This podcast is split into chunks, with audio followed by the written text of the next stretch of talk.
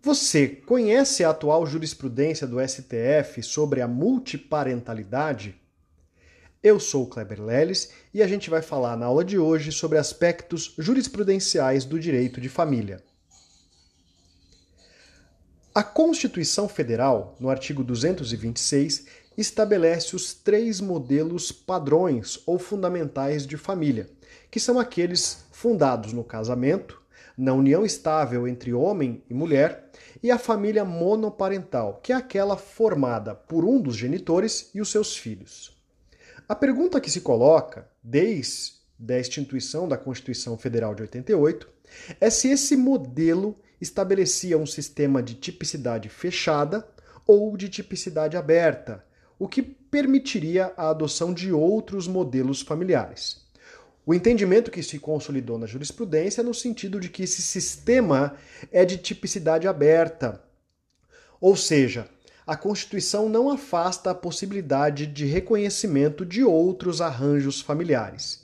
Esse entendimento ficou assentado pela jurisprudência do STF no julgamento da ADPF número 132, que deu interpretação conforme à Constituição ao artigo 1723 do Código Civil, permitindo a união estável homoafetiva. Esta união homoafetiva, permitida então entre pessoas do mesmo sexo, tem como fundamento o princípio da afetividade.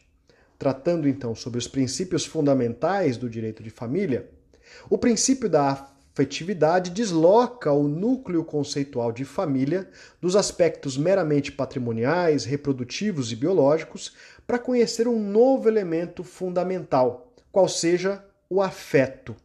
Em decorrência do afeto como elemento gerador de vínculos familiares, é que se pode falar, por exemplo, em união homoafetiva.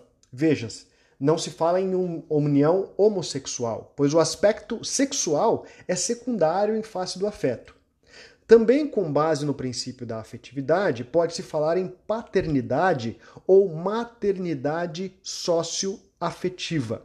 E apenas pontuando, os primeiros casos decorreram da chamada adoção à brasileira. A Constituição Federal reconhece o princípio de igualdade entre os filhos e isso permitiu a possibilidade então do reconhecimento da paternidade e da maternidade socioafetiva. Também com base nesse princípio é que se admite hoje o conceito de multiparentalidade ou pluriparentalidade, conferindo-se tutela jurídica tanto àquela situação de filiação decorrente do vínculo biológico quanto ao vínculo afetivo.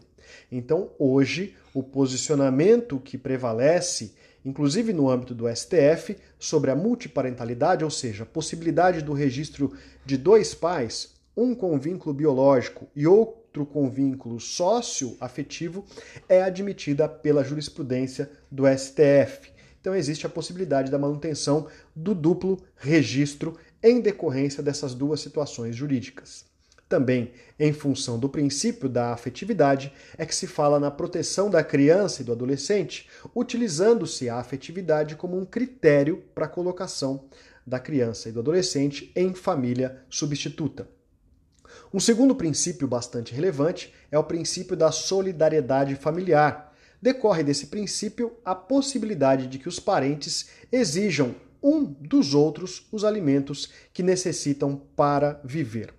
O princípio da solidariedade familiar envolve os deveres de amparo e assistência material e moral. Também é, dentre os princípios fundamentais, fala-se no princípio da proteção ao idoso.